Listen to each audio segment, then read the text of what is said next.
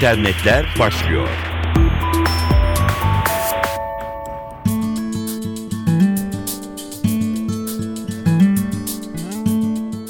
Merhabalar efendim. Dijital dünyadan gelişmeleri aktaracağız. Ben Dilara Eldaş. İran sivil savunma yetkilileri ülkede bir elektrik santralini ve diğer bazı sanayileri hedef alan bir virüs saldırısı gerçekleştirildiğini açıkladı. Uzun zamandır İran tarafından saldırıya uğradıklarına yönelik bir haber açıklama gelmiyordu. İranlı yetkililer Stuxnet bilgisayar virüsüyle yapılan saldırının bertaraf edildiğini ve ülkeye yayılmasının engellendiğini öne sürdü. Saldırının doğrudan Hormozgan eyaletindeki bir elektrik santraline düzenlendiği de belirtildi. Stuxnet, İran için tanıdık bir virüs adı. 2010 yılında da ülkedeki nükleer enerji geliştirme tesisleri aynı virüsle hedef alınmıştı. Fakat bertaraf edildiğine dair gelen haberlere bakılırsa zararlı virüs bu kez etkisiz kalmış. İran daha önce karşılaştığı saldırılarda da Amerika Birleşik Devletleri ve İsrail'i suçlamıştı. Çin'e uzanıyoruz. Çin'de internet kullanımında sansür mevzu sıklıkla gündeme gelir. Ünlü birçok sosyal medya markası yerine ülke içi sosyal ağların ve arama motorlarının kullanılmasına yönelik uygulamalar var zaman zaman dayatmalara varan. Ülkede 500 milyonu aşan internet kullanıcılarının bu kez de gerçek isimlerini kullanmalarını zorlamaya yönelik bir tasarı gündemde. Aslında çoktandır dillendirilen bir konuydu bu. Saklanan kimliklerin suç işlemeye yöneleceğinin altı çiziliyordu. Karşıt bir görüşse bu tamamen ifade özgürlüklerini kısıtlama amaçlı bir girişim diyordu.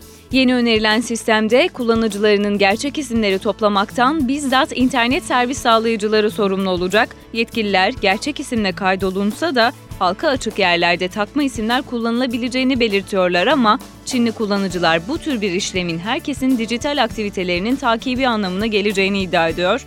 Bunun da politik operasyonlara yol açabileceği muhaliflerin bertaraf edilmesinde kullanılabileceği düşünülüyor. Çin'in 400 milyon kullanıcısı olan Twitter muadili diyebileceğimiz mikroblog sitesi Sina Weibo'da gerçek isim uygulamasını çoktan devreye alan sosyal medya sitelerinden biri olarak öne çıkıyor.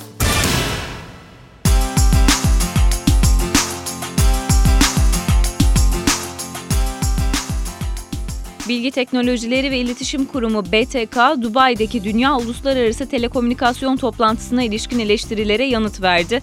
BTK katılımcı listesine uzmanları ve sivil toplum örgütlerini katmaması ve Uluslararası Telekomünikasyon Birliği'nin düzenleme önergesine karşı tutumu nedeniyle eleştirilmişti. BTK ise açıklamasında konferansa ilişkin çalışmalara 2012 yılında başladıklarını, kamuoyuna ilişkin görüşlerin alınması için 2011 ve 2012 yıllarında kurumun web sitesi üzerinden duyuru yaptıklarını ve konuya ilişkin sektörle çok sayıda toplantı yaptıklarını belirtti. 3-14 Aralık 2012'de Dubai'de gerçekleştirilen zirvede interneti kimin yöneteceğine dair tartışmalar olmuş. Amerika Birleşik Devletleri ve Avrupa Birliği ülkeleri internetin gayri merkezi yapısını bozacağı gerekçesiyle Uluslararası Telekomünikasyon Birliği'nin düzenlemesini reddetmişti. Dünyada geniş tepki bulan düzenlemeye Türkiye destek vermekle beraber nihai kararını son ana dek kamuoyuyla paylaşmamıştı masa üzerinden ulaşabildiğimiz programlar yani bilgisayarımıza yüklü gelen programları artık internette de kullanmamız mümkün. Google'ın hizmeti Google Apps'in üzerinde de birçok ürüne ulaşmak mümkün.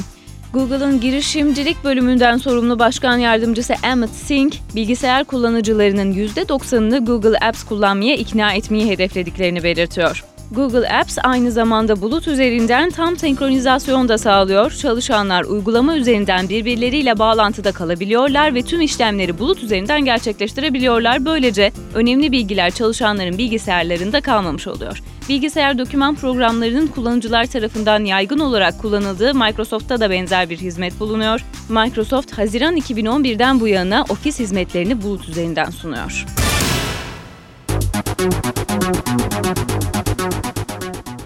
Tüketici sosyal medya ilişkisi hakkındaki bir araştırmayla devam edelim. Mass Relevance'a ait bir araştırma bu. Katılımcıların %59'u sosyal paylaşım sitelerinde aktif olan ve internet sitelerini bu mecralarla entegre hale getiren markaları daha samimi bulduklarını söylüyorlar. Aynı tüketiciler eğer firmalar sosyal medya kanallarında yer alıyorlarsa onların mesajlarını kendi profillerinde paylaşabileceklerini de belirtiyorlar. Üçte ikisinin ise sosyal medyada gördükleri içerikler doğrultusunda satın alma eğiliminin arttığı belirtiliyor. Yani tüketici olarak sosyal medya kullanıcılarının markalara sempatiyle baktığını söylemek mümkün.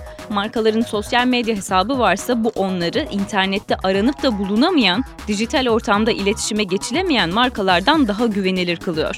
Daha önce de dikkat çektiğimiz bir konu burada da vurgulanıyor. Katılımcıların %56'sı sosyal medyada kendine yer edilen markaların ürünlerini arkadaşlarına tavsiye etme eğiliminde. %75'i sosyal paylaşım sitelerinde markalar hakkında yorumlar yapıp onlarla etkileşime girdiklerini, 63'ü sosyal ağlarda gördükleri pozitif ürün ve yorum tavsiyeleri doğrultusunda o ürünü satın alma veya deneme yoluna gittiklerini ifade ediyor. Elbette markalar için unutulmaması gereken bir kuralı da ekleyelim. Doğru ürün doğru sosyal ağda hesap açmalı.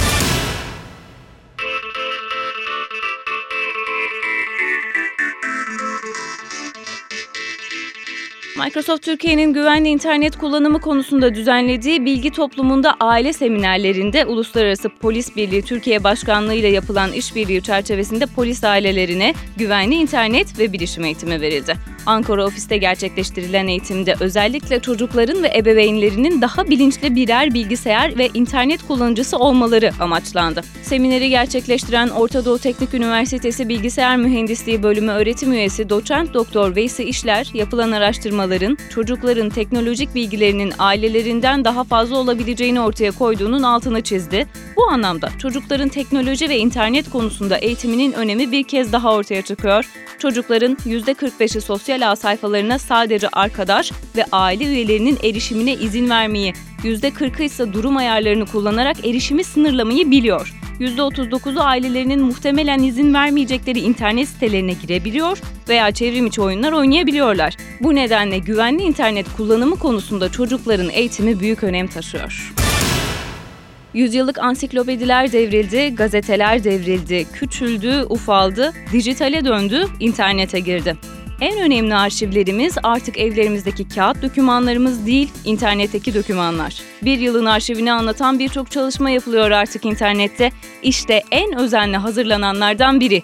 NTV MSNBC gururla sunar efendim Dijital Almanak 2012 ki 2011 yılında da ilki yayına verilmişti. Bu ikincisi. Koordinatörlüğünü Fazilet Onat üstlendi. 2012 ne çabuk geçti derseniz, Türkiye ve dünya gündeminde neler yaşadık derseniz ve göz atmak isterseniz Teknolojiden sosyal medyaya, siyasi davalardan ekonomideki ilklere kadar 24 petek bu arı kovanı projesinde bilgilerinizi tazeliyor efendim. Daha fazla detay vermeyelim. NTV MSNBC'nin ana sayfasından ulaşabilirsiniz. Keyifli gezinmeler. Gelişmelerle güncellenmiş bulunuyorsunuz. Hoşçakalın.